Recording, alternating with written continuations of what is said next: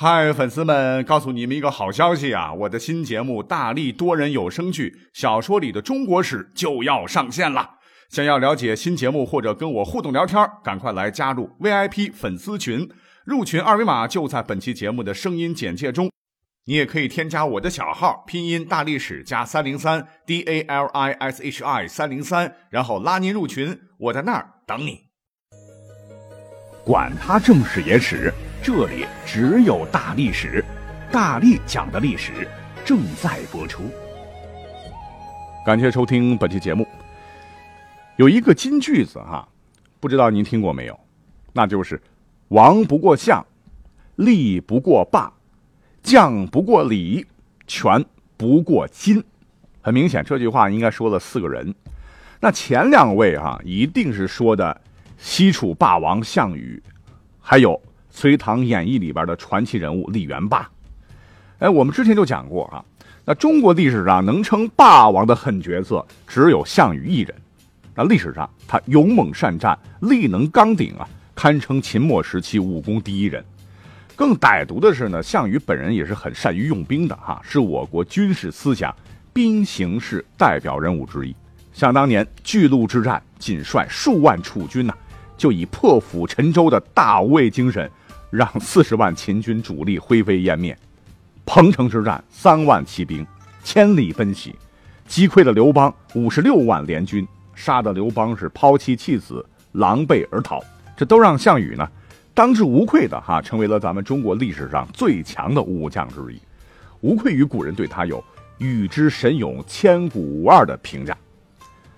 那力不过霸中的李元霸，那小说里边呢就是个神人啊，天下第一条好汉，隋唐18好汉之首。传说呢是金翅大鹏鸟转世啊，面如病鬼，骨瘦如柴，两臂有4项不过之力，无人能敌。是一对铁锤，400斤一个，共重800斤，坐骑为万里云，日行1万，夜走8000。只可惜啊，这哥们儿力大无穷，所向无敌，就是有点太作啊！竟然有一回向老天爷叫板，惨被雷电劈死了。所以说老天爷是公平的啊，给了李元霸无敌天下的力气，却剥夺了他的智商。那这两个历史人物啊，一个真实的，一个是虚构的，没有什么好争议啊。关键呢就是后两句“将不过礼，权不过金”，这到底说的是谁呢？那喜欢历史的朋友可能会比较好奇了。我们先说哈，“将不过礼”。那查一查，历史上姓李的将军是非常非常多了哈，所以呢，在网上有很多网友也是众说纷纭了啊。有人说呢，应该是战国时期的李信和李牧；也有人说呢，应该是西汉飞将军李广；还有人说什么李陵啊、李广利啊、李靖啊、李肃啊、李光弼啊、李存勖啊等等啊，太多太多了。那其中呼声最高的就是李广、李靖两位。可是有首诗啊，叫“冯唐易老，李广难封”啊，所以李广就要 pass 掉。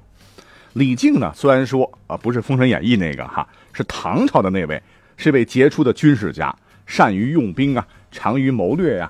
原来是隋将，后效力于李唐啊，为李唐王朝的建立及发展立下了赫赫战功啊。但是李靖啊，在历史上更多的是帅才，而且同时期的还有李绩这号人物。和他平分秋色，虽然说开国的时候被封为了魏国公，但是没有拜过将，所以说将不过礼是指的李靖啊，确实有些难以服众。那这个李到底是谁呢？告诉大家啊，答案就是李存孝。李存孝何人呢？有人听过，有人没听过啊。其实这也不怪大家，主要是史书对他呢琢磨不多。不过我们今天呢就来弥补这个遗憾啊。李存孝本姓安，名敬思，是代州飞狐人，也就是现在的山西灵丘人，沙陀族，是公认的哈唐末5代第一猛将。那有一本小说了哈，叫《残唐5代史演义》，这个里头的李存孝的这个地位啊，就相当于我们现在非常熟悉的哈说唐中的李元霸啊，是天下无敌。那在后人的评价中，更是以唐初有个李元霸，唐末有个李存孝，都是恨天无把，恨地无还。什么意思呢？就是说天如果有个把的话，他们就会把天拉下来；地若有环，他们就能把地提起来。好家伙，吃了多少大力丸！那这个李存孝哈，不管是野史啊，还是一些演绎的故事，还是传说啊，都把他描写的非常邪乎啊。说他呢，小的时候啊，家境贫寒，是个牧羊童。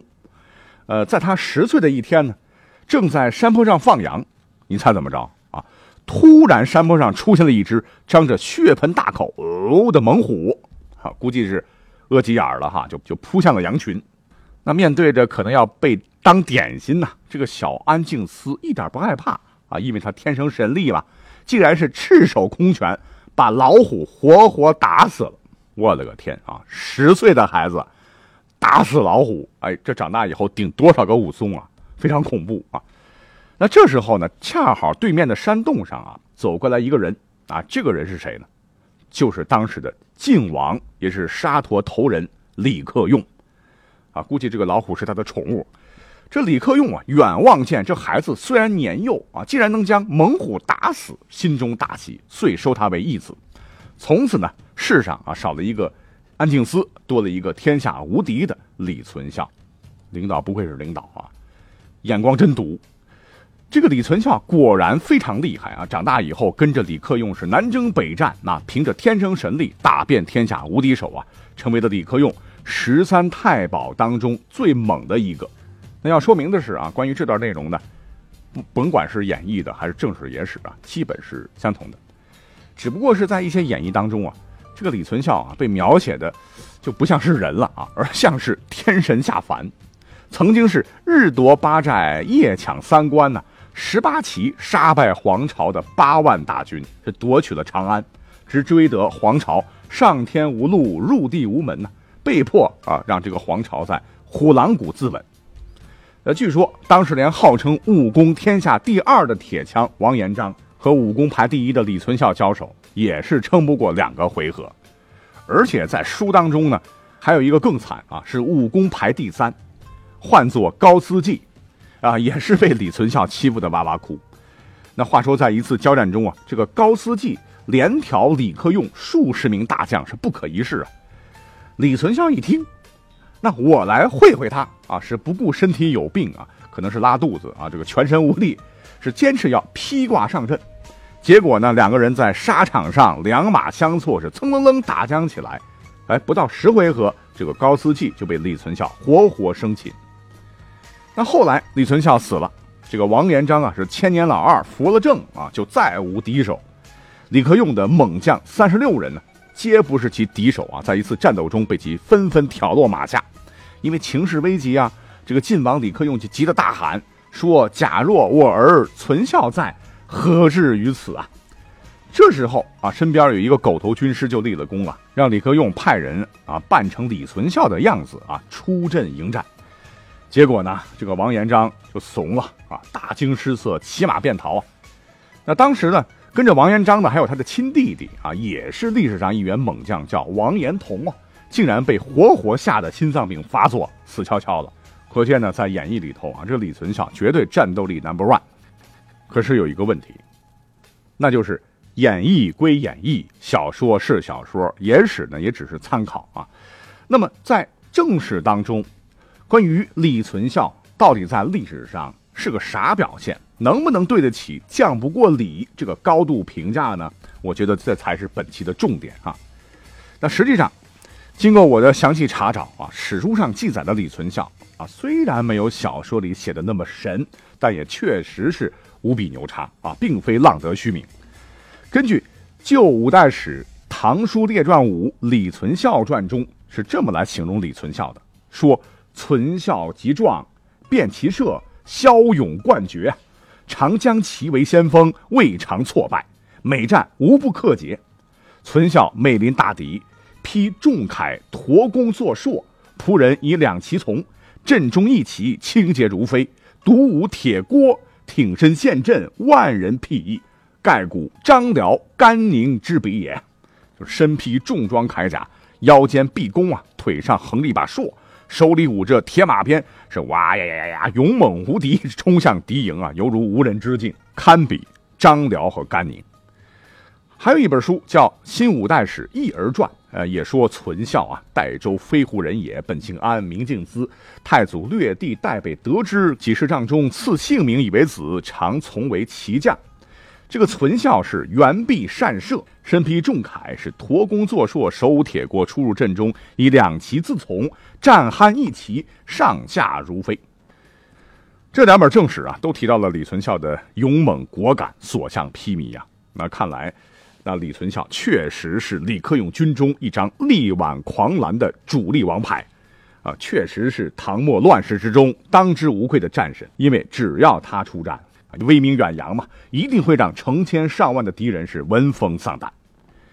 那这两本书啊，还介绍了李存孝打仗的时候的一种奇特的作战方式，那就是他常常要带着两匹马作战。那骑着的马呢，稍微疲乏，他就在阵地上改骑另一匹马，上下如飞啊，就如同利剑出鞘，是一剑封喉。因为作战实在是太勇猛太矫健，犹如天神下凡呢，所以世人都称他为飞虎将军。那这呢，只是说了他的勇猛。他在历史上要比肩项羽啊，除了跟李元霸一样勇猛无敌啊，关键是啊，人家智商在历史上绝对不低啊，打仗的时候绝对不是个头脑简单的匹夫，而是精通战术，谋略一流。那刚讲了哈，演义当中的一个好汉，唤作高司济啊，其实人家在历史上也是五代十国一个骁将啊，被称作第一名枪，人送外号白马银枪，曾经率大军和李存孝决战过。结果呢，李存孝是巧设埋伏，突袭敌军，打的这位高司济措手不及，束手就擒，被团灭。那在演义和小说里头讲的啊，第二条好汉王延章呢，历史上那就是五代时期后梁名将王延章。真实的王延章呢，也是一个骁勇有力的强力武将啊，每战常为先锋，持铁枪持突，奋击如飞，军中号为王铁枪。可是啊，这个王铁枪碰到了足智多谋、比他还猛的李存孝啊，这个铁枪就软了啊，压根儿就没打过胜仗。直到李存孝死了以后呢，才翻了身。只可惜啊，造化弄人，没了李存孝呢，人的后唐还有个李存勖，后梁终被后唐所灭。当时啊，为了保住梁末地，王延章是兵败被俘虏了。当时后唐的掌舵人呢，就是唐庄宗李克用的亲儿子李存勖，就是想招降他。可是呢，他是誓死不从，还出言侮辱啊，无奈被李存勖杀害，终年61岁。所以说到王延章啊，不管是演义还是在正史当中啊，人家确确实实是真汉子一枚。所以总体来讲呢，李存孝是唐末五代第一猛将啊，是实至名归的。只可惜啊，天妒英才，在历史上他死的有点早啊。怎么死的呢？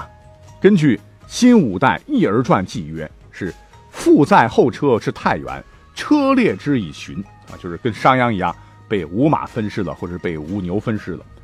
为什么呢？啊，这对我们在职场的工作的哥们兄弟们姐妹们啊，可就有一个借鉴意义了啊。所谓是木秀于林，风必摧之啊。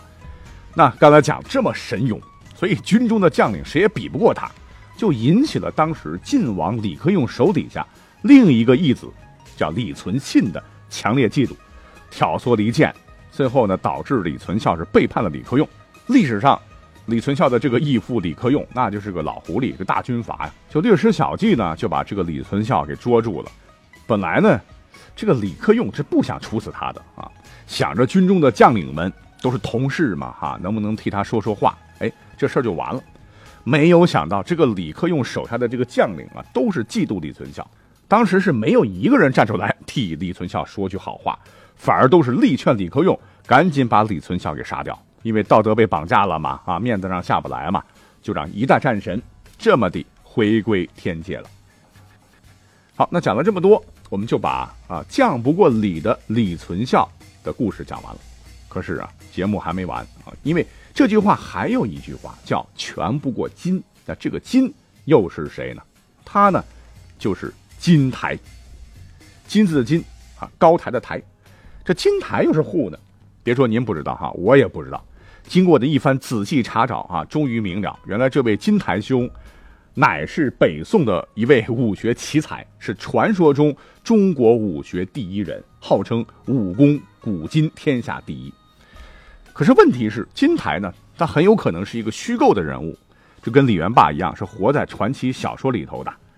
在一些传奇小说，比如说什么《金台奇侠传》呐，《金台三打少林寺》啊，《铁臂金刀周同传》呐，以及评书《金台传》《金台小史》等等这些演绎的书当中，都说金台是浙江金华府义乌县佛堂镇人，如何如何，说的跟真的一样。可是呢，史书没有记载。在清代呢，有一本传奇小说，当然现在看的人也挺多的哈，被改编成评书什么的，叫《说岳全传》。说这位金台呢，就是宋朝武师周同的师傅。周同是谁呢？人称陕西大侠铁臂膀周同，乃是北宋末期的一位著名的武术大师吧，以善于剑术闻名。最重要的是，他教了一个非常非常有名的徒弟，那就是南宋的名将岳飞啊，他是岳飞的师傅。在明清的时候，有些评书人呢还称周同是姜维的后代。哎，为什么姓不一样？也就是说，这个周同历史上是真有啊，确实也是教授过岳飞功夫。但是小说里面呢，他还不光教了周同，还教了《水浒传》里面的卢俊义、林冲、史文恭、栾廷玉、孙立还有武松一干人等啊。据说这个金台曾经还支持过王安石变法，传授过蔡京内功。盛年的时候是客居嵩山，后来孤身一人在少林，成为了藏经阁前一名普通的扫地僧。既然金台是岳飞的师傅的师傅，那有了这层关系，全部过金，顺理成章了啊。原因你懂的。那讲到这儿啊，我们就把王不过顶、力不过霸、将不过底、权不过金里边的历史点和历史故事就讲完了。感谢你的收听，我们下期再会。